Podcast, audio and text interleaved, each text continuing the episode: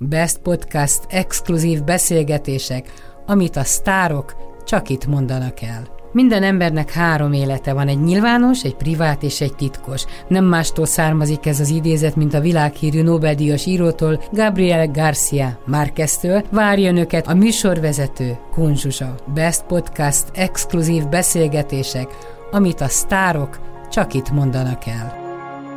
Oroszlán Szonyát nagyon nagy szeretettel köszöntöm, elválaszt minket néhány ezer kilométer, de ez nem okoz gondot abban, hogy jót beszélgessünk. Rögtön az, a, az az első kérdés manapság mindenkinél, hogy hogy vagy, hogy érzed magad. A New Yorki híreket hallom, a filadelfiai híreket nem hallom, hogy ott mi a helyzet nálatok. Szervusz Zsuzsa, és köszöntök mindenkit hírek. Hát nagyjából az egész világban ugyanaz történik, kisebb-nagyobb számokkal. Úgyhogy én szerintem olyat, semmi olyan fajta újdonságot, hogy itt bármilyen hirtelen változás lenne, mint amit hallottok otthon a híradóban az Egyesült Államokról, nem tudok mondani. Újat semmiféleképp, senki nem tudja se itt, se máshol szerintem, hogy mi történik, és hogy ez meddig fog tartani. És hogy érzed te magad? Én megmondom őszintén, hogy én nagyon jól érzem magam. Nyilvánvalóan az, az elkeserít azért, hogy mennyien betegek, és hogy az egészségügy ezt milyen nehezen tudja kezelni, de milyen hősiesen és azért uh, nyilvánvalóan ebbe emberek halnak bele, tehát az a része azért az borzasztó, meg az elszomorító, de, de a maga a lelassulás része, és az, hogy, hogy én el kell, hogy foglaljam magam nap, mint nap a, a karanténnal, abban meg kell, hogy mondjam, hogy én nagyon jól érzem magam. Mondjuk mit olvasol, vagy milyen zenét hallgatsz például a karanténban? Hát most éppen a Thomas Mann varázshegyet olvasom, ami, ami egyébként teljesen jól ideillik ebbe az egészben, mert ugye ott is van elég bezártság, meg a napok ö, hasonló egymás utánja, illetve az időnek a hogy és miként múlásával foglalkozik a könyv egy része, úgyhogy, úgyhogy most ez nagyon érdekes, hogy ezt veszem le a polcról egyébként egész féletlenül, de, de én nagyon sokat jogázom, edzek, majdnem minden nap csinálok valamiféle testmozgást, azt tartom az egyik legfontosabbnak, ugye, hogy a kis, kis endorfinok felszabaduljanak a szervezetemben, az a boldogság hormonok, amit rögtön jobban érzem magam, ha úgy kezdem a napot, hogy, hogy valamit mozogtam. Puzzolokat csinálok, imádom ezeket az agy, agy dolgoztató játékokat. Minden reggel a telefonomon van egy olyan applikáció, minden reggel megcsinálok az a neve, hogy, hogy Elevate, és ez mindenféle gyakorlatokat ad nekem matek gyakorlatokat, olvasás gyakorlatokat, nyelvtani gyakorlatokat, írás gyakorlatokat. Ezt szoktam a reggeli kávémmal csinálni. Mit csinálok? Még szabaduló szobás játékokat játszom. De az hol otthon? Olyan vagyok. A, a, a, az pedig az, az iPad-emen. Tehát úgy nagyon viccesebben van ott ez az egész nálam. A telefonomon van a, az agymozgató reggel, az iPad-emen vannak a szabaduló szoba játékok, akkor a kompjúteremen szoktam dolgozni, mert én szerencsére tudok, azt majd elmesélem, hogy Kíváncsi mit. vagyok, hogy mit dolgozol, csak nem akartam közbevágni. Persze, nem csak, hogy így mondom, hogy milyen eszközről mi, és akkor a televízión ugye tudom nézni a Netflixen a filmeket, sorozatokat, nagyon jó, hogy online van most egy csomó magyar film, amit, amit újra lehet nézni. Most megnéztem az ötödik pecsétet például a múlt héten. Hát az nem mai jó film. Ezeket a, nem mai film. Nagyon jó, ezeket tele van most klasszikusokkal, amiket meg lehet nézni. Tehát én, én meg kell, hogy mondjam, hogy, hogy most én ilyen szempontból most egy ilyen nagyon jó kis, uh, megpróbálok mindenféle pozitív dolgot az agyamba tenni. Na és akkor hogy én dolgozol? Magam. Én egy évvel ezelőtt elkezdtem dolgozni két nagy orvosi egyetemnél, a Jefferson Egyetem és a University of Pennsylvania Egyetemnél, az oktatási részlegen, ahol filészeket alkalmaznak arra, hogy a, az orvostanhallgatóknak a vizsgáit, illetve a tréningjeit szimulációs helyzetgyakorlatokkal oldják meg. Ami azt jelenti, hogy amellett, hogy mi esetleg eljátszunk egy-egy ö, vizitet, hogy hogy nézett ki ugye a gyakorlatban egy orvosnak, hogy bejön és miket kell kérdeznie egy esetleges potenciális betegtől. Azon kívül én, én és jó, többen vagyunk ugye ebbe a pozícióba, azért vagyok felelős, hogy az ő kommunikációs készségeit és képességeiket fejlesztjük. Hogyan kell emberekkel beszélni, mik azok a dolgok, amiket muszáj, amiknek muszáj megfelelni, Nekem ki kell töltenem utána egy 30 kérdő, kérdés és kérdőívet a fakultációnak a, a, a tanulóról, hogy ő hogy teljesített, illetve utána kell adnom neki egy feedbacket, hogy, hogy picit megmondjam neki, hogy mi az, amit az erőssége, mi az, ami még javíthatna, mi az, amit mindenképp felejtsen el. Tehát én a kommunikációi vagyok felelős, tehát nem az, amit ő tud, mint orvostanhallgató, hanem azt, hogy ezt hogyan csinálja és hogyan adja elő. De hát ez egy isteni munka szerintem. Részben azért, mert amit átadsz nekik, ez, ez nagyon jó, de hát azt gondolom, hogy ez saját magad számára is ez egy tréning, hogy, hogy bizonyos helyzetekben neked is jól kell kommunikálnod, mondjuk ha beteg vagy, mert orvos valószínűleg már nem leszel, de mondjuk betegként jól kérdez, meg egyetem bizonyos szituációkban, amit mondjuk te biztos tanultál az egyetemen, vagy a színművészeti főiskolán, nem is tudom, hogy akkor meg hogy hívták, de hát ez, ez ez hasznos lehet számodra is. Nagyon hasznos számomra. Egyrészt, amikor az ember tanít, vagy valamit átad, valamit megtanít valakinek, és elmagyarázza, hogy hogy csinálja, az magát is, az, azzal én is tanulok. Tehát az mindig egy pozitív dolog. Az esetek, amiket kapunk, ugye ez két orvosi egyetem, engem mindig is izgatott egyébként az egészségügy, meg elvégeztem egy állatorvos asszisztensi két éves kurzust is, tehát engem nagyon érdekel a, a, az orvostan, és és hát minden egyes esettel én tanulok egy csomó minden orvosilag. Nagyon sokszor, amikor személyesen kellett bemenni ezekre, akkor professzorokkal voltak konzultációk, meg előadások, tehát olyan, mintha most így egy kicsit úgy ülök a kispadon egy ilyen orvosi egyetemen, és nézem a háttérből, hogy hogy hogy zajlik mindez. Az ember nyilván azt tanulja meg, amit szeretne. Tehát, hogyha én engem ez érdekel, akkor belemélyedek jobban a dolgokba. És minden esetre mindkét egyetem egyébként most ezeket a vizsgákat, meg a tréningeket szerencsésen meg tudja oldani ilyen videócset szobákban. Voltál te Amerikában beteg, és voltál kórházban? Nem voltam beteg Amerikában, és nem voltam kórházban, illetve csak látogatni. Mit tapasztaltál a kommunikációval, hogy, hogy tudod, itt a magyar egészségügyet azért illik szídni, vagy szokták szídni, bár szerintem nem szabad egy kalap alá venni, de hogy, hogy ott jól kommunikálnak azért az orvosok, sokkal, sokkal humánusabbak, betegbarátabbak, mint ahogy itt hallani szoktuk? Muszáj, azért jó ez a, ez a feladat, amit én is csinálok, és látom, hogy ezt mennyire komolyan veszik itt Amerikában, hogy az egy dolog, hogy valaki meg tud gyógyítani egy ember, de hogy ennek az embernek a lelkével is foglalkozzon, meg a pszichéjével, és az az ember még ha beteg is, de jól érezze magát, és jó kezekben érezze magát, erre külön van egy fakultáció, ahol én is dolgozom. Tehát erre, erre itt olyan, olyan erős hangsúlyt fektetnek, hogy, hogy egy külön épületben dolgozunk, ahol szimulációs szobák vannak, tehát meg tudnak bukni vizsgákon csak azért, mert nem jól kommunikál. Tehát ennek olyan komoly pontjai vannak itt, és olyan komolyan veszik ezt, hogy, hogy itt megtanulják. Egyébként ez csodálatos, és azt gondolom, hogy semmi nincs véletlenül. Lehet, hogy egyszer majd az lesz a sorsod, hogy ezt a fajta oktatást behozod Magyarországra. Mert gondolom, hogy hát itt is... Most mondtál egy ötletet. Nem jutott eszedbe?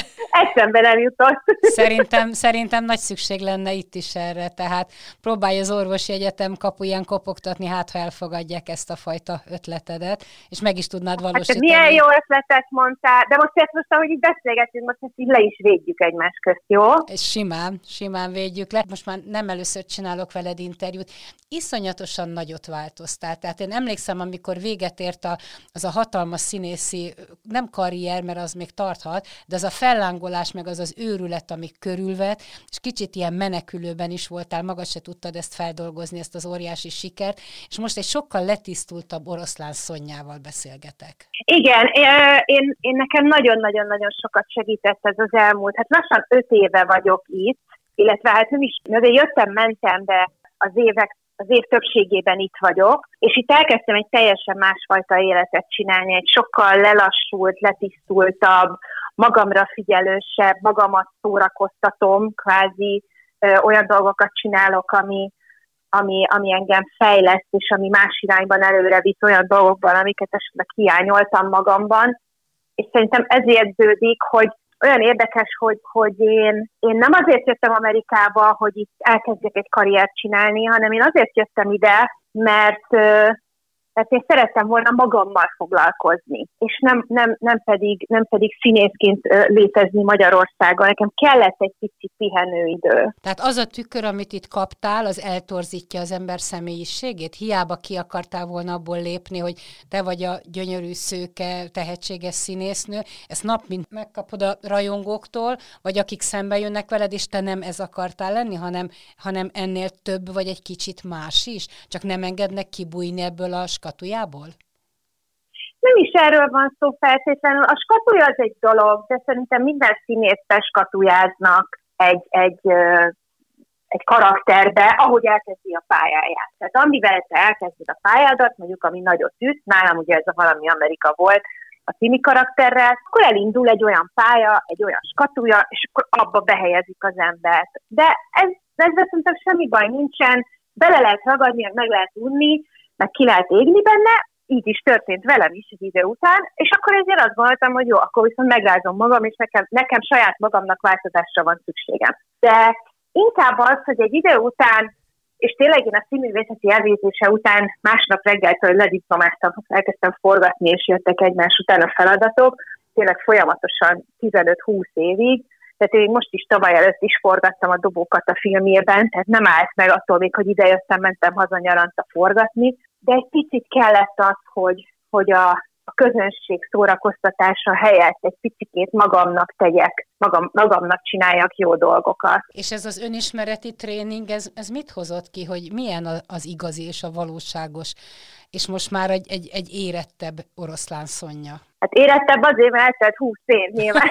Tehát, hogy a, ha akarom, ha nem, ha akarom, ha nem érettebb vagyok, kihagyjuk a gyümölcsöt, a banánt, az azért elhervad, szóval azért ez, ez ilyen dolog, hogy hogy az ember akkor is érik, ha nem akar. De biztos, hogyha ha letesznek egy másik országban, egy másik helyzetben, és mindent előről kell kezdeni, tehát fel kell építeni egy életet, és nincs, oda, nincs hova nyúlni, tehát nincsenek. Jó, mondjuk olyan szempontból nekem az Amerika volt a választásom, és nem azért volt Amerika a választásom, mert hú, Amerika, hanem azért, mert nekem a családom nagy részét, nagy része az az itt nagyon sokan a háború után kijöttek ide, még, még 10-15-20 évvel ezelőtt is jöttek ki a családból unokatestvérek, két nagynéném van itt Filadelfiában, azért jöttem közvetlenül ide, Szóval volt egy családi bázis, ami arra jó, hogy amikor hétvégén mondjuk ennék egy rántott hús családi körben, akkor jó, hogy vannak. Meg ha bármi van baj, akkor jó, hogy vannak. De azon kívül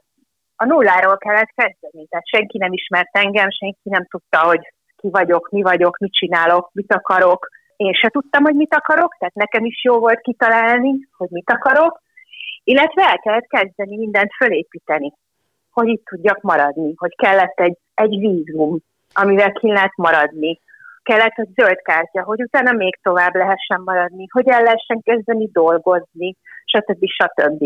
Szóval az egész, az egészhez az önismeret része az az, hogy egyszer csak így ott álltam, hogy na jó, de hát akkor kell egy lakás, kell egy bankszámla, kell egy meló, kell egy kapcsolatrendszer, be kell mutatkozni, ki vagyok, mi vagyok, de nagyon más. Színészi munka volt az első munkád, amit, amit elkezdtél kint? Ez úgy nézett ki, hogy uh, kijöttem, és rendesen, ugye nekem vízumom van, a vízumnál nem lehet hat hónapnál tovább kint és nem is lehet dolgozni, hogyha turista vízumod van. Ezért nekem én tovább akartam maradni, kellett nekem egy olyan vízum, amivel lehet valamit csinálni, és egy olyan vízum van, ezt úgy hívják, hogy O1 vízum, úgy hívják, hogy földön kívüli, vagyis nem földön kívüli, de alien, tehát idegen, különleges képességekkel. És ez a két különleges képesség, ez gyakorlatilag a művészekre vonatkozik, illetve a sportolókra. És akkor erre lehet, lehet jelentkezni erre a vízumra, csomó mindent be kell adni ilyen papírokat, hogy hol dolgoztam, mit dolgoztam, miket csináltam, az összes, mit tudom én, címlapom, interjúm, színházi plakátok, stb. Tehát bizonyítani, hogy az vagyok aki, és ezeket tudom felmutatni, díjakat, stb. Akkor erre kell egy ügyvéd, akivel ezt az ember megcsinálja, összerakja, rengeteg meló, meg iszonyú papírmunka, meg energia, meg minden, akkor ez megvolt, és akkor még igen, csináltam egy pár, kellett nekem csinálni mindenféle színészi munkákat, hogy tudjak a zöld kártyára rámenni, hogy még tovább bővítsem a, az addigra beadott anyagokat, de külföldi amerikai munkákkal. És akkor elkezdtem, kaptam két független filmszerepet, dolgoztam színházban másodszereposztásként, tehát elkezdtem egy kapcsolatrendszert fölépíteni, de ezt nem úgy kell elképzelni, hogy így bementem és megkaptam, hanem ezt úgy kell elképzelni, hogy elküldtem száz e-mailt, válaszoltak hárman. Bekopogtam a színház ajtón, kiküldtek, bemásztam az ablakon. Tehát mm-hmm. így az első, első egy-két év az így zajlott, hogy egyszerűen be kellett kopogni mindenhova, hogy hello, én vagyok a magyar kislány, ez ilyen kemény meló, és akkor összeraktam ezt a kapcsolatrendszert, akkor onnantól tudtam szerezni ajánlóleveleket, munkaszerződéseket, stb., és akkor így tudtam a zöld kártyára rámenni, hogy, hogy kvázi kibővítettem a, az O1 vízumnak a kritériumait. És az igaz, hogy, hogy nem is rég olvastam, hogy valami állatkórházban dolgozol, ilyen állatorvosi asszisztensként? Dolgoztam egy évig, igen, ezt sajnos fölfüggesztettem egy picikét, mert, mert annyi lett a munka itt az egyetemen, hogy, hogy választanom kellett a kettő közül, és és ez tűnt valahogy a jobb választásnak pillanatnyilag, de elvégeztem egy két éves állatorvos asszisztensi tanfolyamot, tehát van egy állatorvos asszisztens diplomám. Ez hihetetlen vagy. És... Kapkodom a fejem, csak hogy mi mindent csinálsz. Igen, mondom, én nem szoktam unatkozni, nem. az biztos. Nem, tényleg úgy néz ki. Igen, és, és utána rámentem egy ilyen speciális lovas testkezelős programra is, de most, most egy picikét, most egy picikét, picikét az állatok olyan szempontból háttérbe szorultak, hogy most nagyon sok lett ez az egyetemi meló, illetve ebben a koronavírus szituációban, mivel ez az online, része, ezért, ezért most muszáj volt ezt választanom. És mi lett a te állataiddal? Volt lovat, kutyád, az még itthon volt? Hát nem magad? volt, van. Ott van veled? nem, nincsenek itt.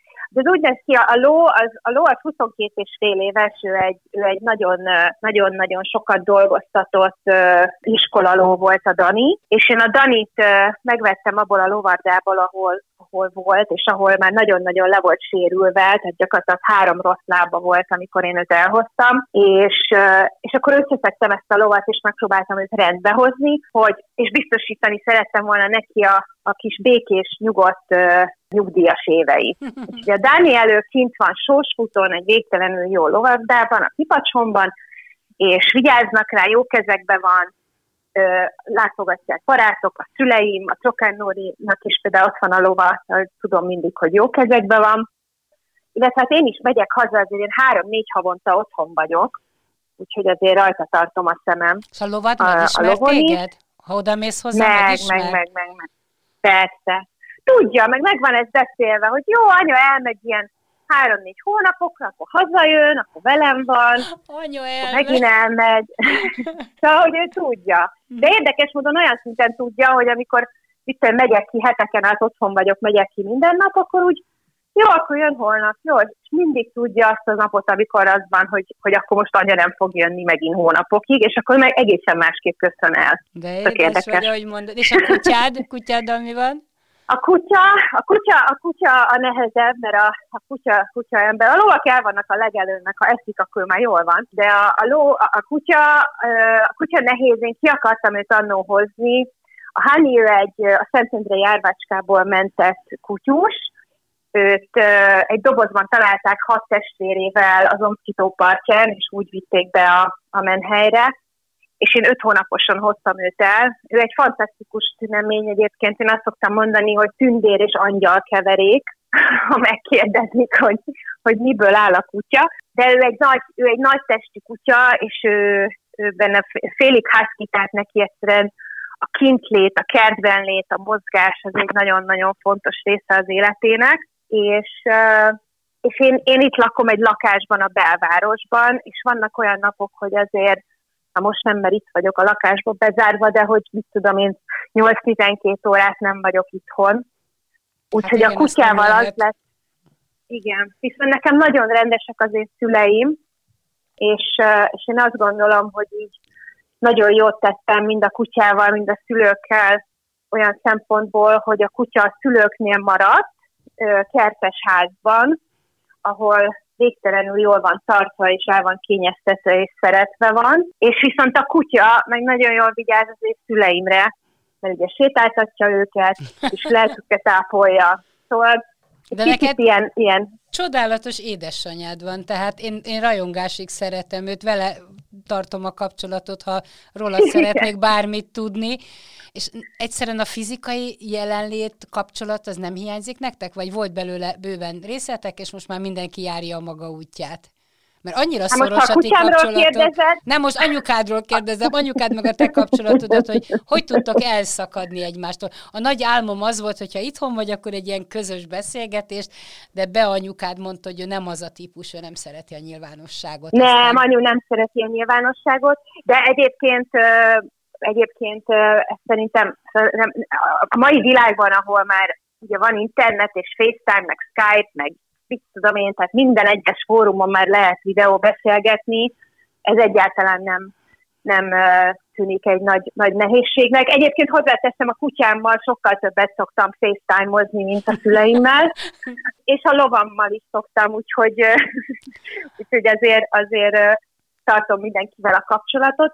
De mondom, én hazamegyek, szóval nekem a, az augusztusban otthon szoktam lenni, karácsonykor otthon szoktam lenni, és azért az év közben is hazamegyek, hogyha van egy-két film, vagy tévéműsor, vagy olyan munka, ami otthon van, akkor mindenképp hazamegyek, de azért is, mert azért nyilván szeretném magamat, szeretem, hogyha a szüleimmel vagyok. Rengetegszer váltottál, a világot beutaztad, voltál minden helyen a világban, meg sokat váltottál. Mindig jól jössz ki ezekből a váltásokból? Tehát mondjuk mernéd bárkinek tanácsolni, hogyha egy picit is a lelke, vagy bármi megakadt, akkor induljon egy másik, talán egy ismeretlen úton, még akkor is, ha az tele van mindenféle kövekkel, és az ember bugdácsol rajta. Vagy neked mindig simán megy minden? Nem megy simán minden, azért ez örülök, hogy így néz ki kívülről, de azért ez nem ilyen egyszerű. Az embernek azért megvannak a harcai magával, meg a környezetével, meg, meg mindenféle akadályok vannak. Én nem ajánlanám mindenkinek egyébként, mert ez egy típus kérdése szerintem. Vannak sokkal nyugodtabb típusú emberek, mint én. Szeretem a kihívásokat. Én nekem muszáj, hogy történjenek változások az életemben, mert különben elunom magam, úgyhogy én azért szoktam állandóan menni, meg csinálni valamit, mert én egy ilyen típus vagyok, és én, én, én, én, én azt tudom állítani, ez a, ez a, ez a közhely, hogy bátra ki a szerencse, én ezt hiszem, és én ezt, én ezt eddig az életemben lekopogom, de így tapasztaltam, hogy akármikor, amikor én vettem egy nagy levegőt, és megléptem valamit, iszonyúan féltem. Tehát én nem azt mondom, hogy ez úgy néz ki, hogy ah, izé, most kijövök ide, és akkor itt új életet kezdek, vagy kezdek egy másik párhuzamos életet, jaj, de jó, meg jaj, de könnyű. Hát ez így néz ki azért az ember iszonyúan fél, csak azért én, én ezeken úgy, úgy át szoktam menni, meg valahogy, szóval ez egy, ez egy típus kérdés, nem ajánlom mindenkinek, hogy hogyha valami nem stimmel, akkor menjen máshova, de az biztos, hogy a félelmeink azok nagyon sokszor korlátoznak abban, hogy az életünket jobbá tegyük. Tehát szerintem a félelem az, amin az embernek a legjobban dolgoznia kell. És mondjuk tudod, hogy mit fogsz két-három év múlva csinálni? Fogalmam, azt tudom, hogy fog holnap csinálni. Na jó, az nem igaz, mert most tudom, hogy fog holnap csinálni, és sose terveztem ennyire előre. Tehát, hogy én nem, nem tudom pontosan azért, mert Ugye teljesen más volt a tervem egy hónappal ezelőtt mondjuk erre a nyárra, vagy úgy egyáltalán. De hát bejött ez a, ez a koronavírus, és minden fölborult, és minden megváltozott. És most ez csak egy dolog, de bármi, bármi jöhet, hogy jön egy olyan munkaajánlat, hogy máshova kell menni, vagy jön egy olyan olyan munkaajánlat Magyarországról, és akkor azt mondom, hogy ú, tök jó, most hazamegyek egy évre, vagy hazamegyek örökre, vagy bármi lehet, ha nem, nem, nem akarok tervezni, mert, mert úgysem biztos, hogy az fog történni, amit én tervezek. Lehetnek vágyaim, de azért realistának is kell lenni, meg nyitottnak kell lenni bármilyen változásra. Emlékszem egy mondásodra, ami talán úgy szólt, hogy addig finanszírozd az álmaidat, míg az álmaid nem finanszíroznak téged. Ugye ezt te mondtad, ez nem valami nagy ember. Igen, de nekem is valaki mondta, de nem tudom, hogy ki mondta. De ez egy jó, jó mondás, hogy, hogy tulajdonképpen akkor ennek soha nem lesz vége, mert neked mindig lesznek szerintem új álmaid. Vagy, vagy az élet, ahogy változik, akkor szövögetsz új álmokat, mert nem, nem maradsz benne a, nem tudom én, a, a gödörben, hanem valahogy kijössz belőle, bármi történik. És mert most még tényleg nem lehet tudni, hogy mit hoz ez a vírus, szerencsére most tanítasz, de hát bármi történhet még és hagyod magad, hát hogy vagy a szívedet hát. megérintse valami, és hallgatsz a szívedre, és mész tovább, vagy pedig tudatosan gondolkodsz, hogy hogyan tovább. Igen, hát szerintem mind a kettőt próbálok, próbálok, próbálom egyensúlyba helyezni a, a szívemet a, a, azért a józan eszemmel, mert, mert azért nyilvánvalóan észszerűen kell csinálni, meg az embernek azért anyagilag is okosnak kell lenni, hogy ezt meg tudja csinálni. Ha De már most ez olyan, olyan, szóba olyan... került, meg szokta kérdezni, hogy, hogy, hogy Szonyácska, küldjek neked pénzt, nem szorultál meg, vagy támogassalak, vagy ez, ez már a múlt, ilyen nem fordulhat elő, mert a saját Azért az a szerencse, hogy, az a szerencse, hogy, hogy azért elég, tehát, tehát azért elég korántól én, én, én kerestem, meg sikeresen dolgoztam otthon, tehát azért olyan, olyan nem volt, hogy küldjek a pénzt soha, de nem, nem történt még az, hogy azt kellett mondani, hogy anyu, utaljál már, szóval nem, nem, azért, azért itt nem tartunk, meg, meg mondom, azért van nekem olyan lelkiismeretem, meg, meg azért én spórolós is vagyok, meg az, az elmúlt években is raktam félre, szóval azért nem, nem az van, hogy eszetlenül élem föl a pénzemet, és nem tudom, hogy mit teszem jövő héten. Mi a legnagyobb kiadás, ami, amire költesz? Legnagyobb kiadás, amire... Hú, hát általában lovas utazásokra költök. Tehát nem cipőre, ruhára, ékszerekre? Nem, maximum mondjuk lovasgatjára, vagy lovas csizmára, de azt is azért, hogy általában ez lett itt az új mániám Amerikában. Ha már itt vagyok, akkor megpróbálom Amerikát felfedezni, viszont olyan területeken, ahol még nem jártam, és, és mivel, mivel nagy lovas vagyok, ezért ezt ilyen lovas, lovas utakkal szoktam összekötni. Voltam Texasban egy hétig, a Rodeon, meg egyáltalán egy ilyen lovaglós héten, voltam Montánában a hegyek közt lovagolni egy hetet, egy működő rendsen, ahol marhákat terelgettünk. Mindig minden egyes ilyen nagyobb pénzkiadáson, vagy azt mondom, hogy ha valamire költök, akkor, akkor az utazás. Az élményeket nem tudják elvenni, a cipő meg elkopik. Ezt nagyon jól mondod. De és arra nem vágysz, hogy szerelmes legyél? De, nagyon vágyom, hogy szerelmes legyek. Nagyon sok mindenben vagyok szerelmes. De én egy férfire nem gondolok. Tudom, hogy, de én még nem úgy gondolom, hogy csak emberbe lehet szerelmesnek lenni.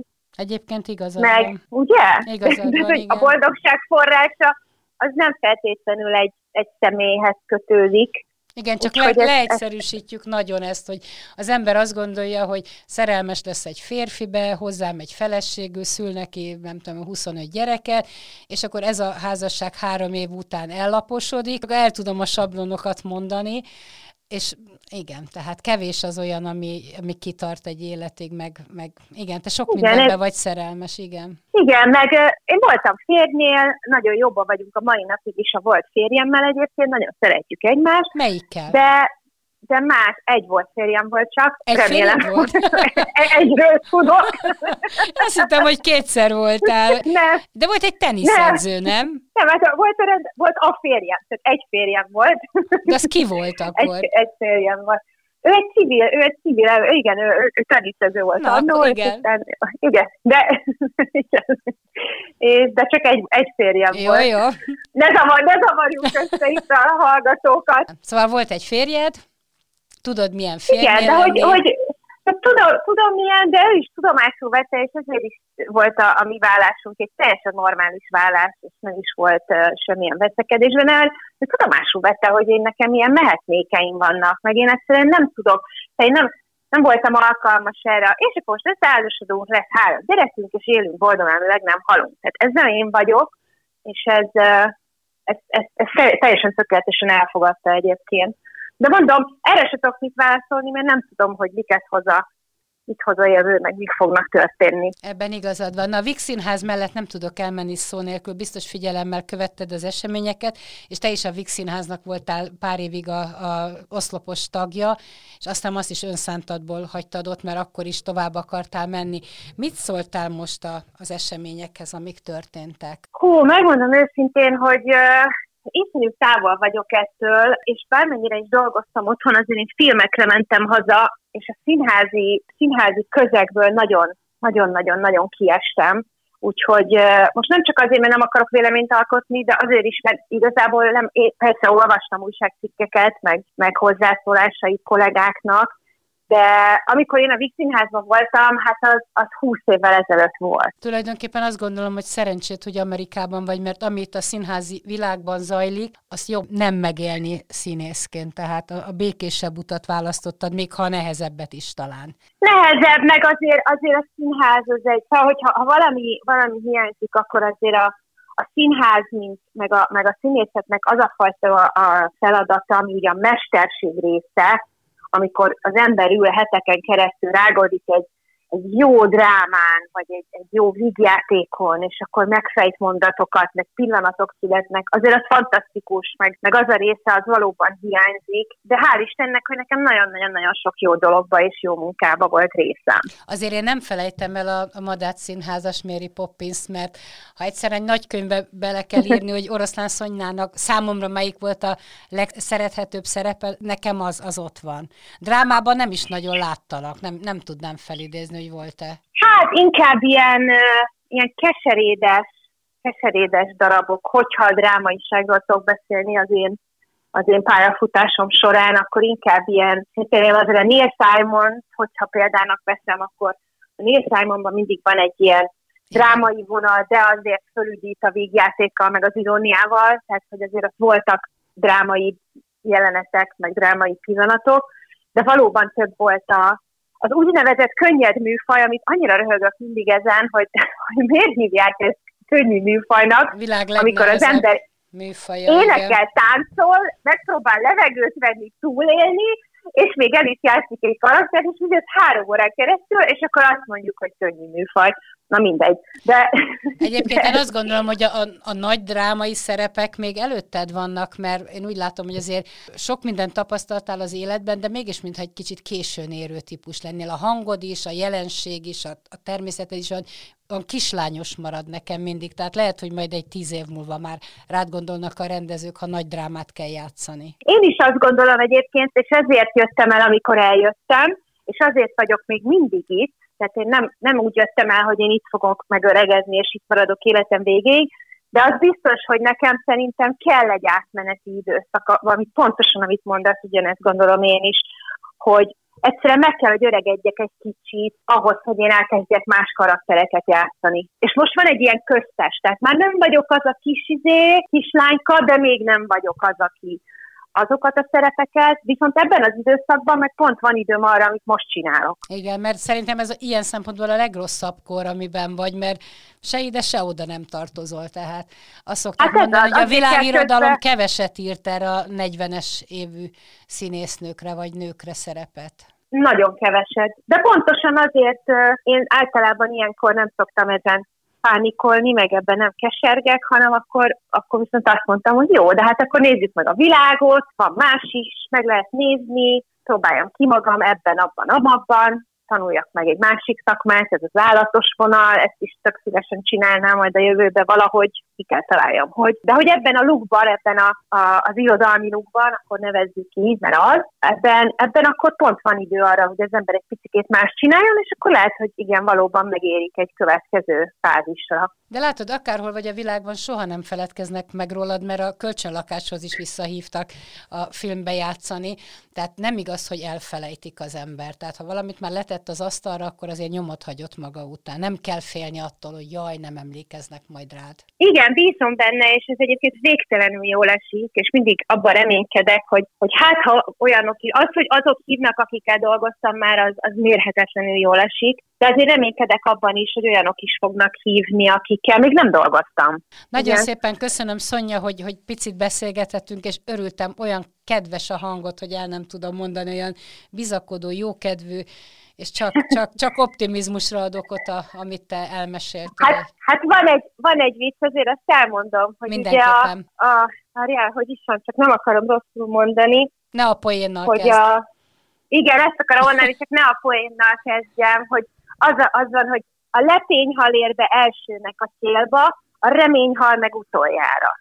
Ez jó. Ez olyan aranyos. Ez nagyon aranyos. Igen, és ezt, ezt úgy szeretem. Ez tényleg Igen, jó. szóval, hogy, hogy én szeretek a én nem vagyok a lepényhal, a reményhal vagyok. reményhal vagy. Nagyon szépen köszönöm Oroszlány Szonyának, és nagyon jó köszönöm. órát kívánok ott az orvostan hallgatók között neked. Szia, szia! Oké, okay, köszönöm szépen, köszönöm. Szia, szia. sziasztok. Szia! Best Podcast exkluzív beszélgetések, amit a sztárok csak itt mondanak el. Minden embernek három élete van, egy nyilvános, egy privát és egy titkos. Nem mástól származik ez az idézet, mint a világhírű Nobel-díjas írótól, Gabriel Garcia Márqueztől. Önöket a műsorvezető Kunzsuzsa. Best Podcast exkluzív beszélgetések, amit a sztárok csak itt mondanak el.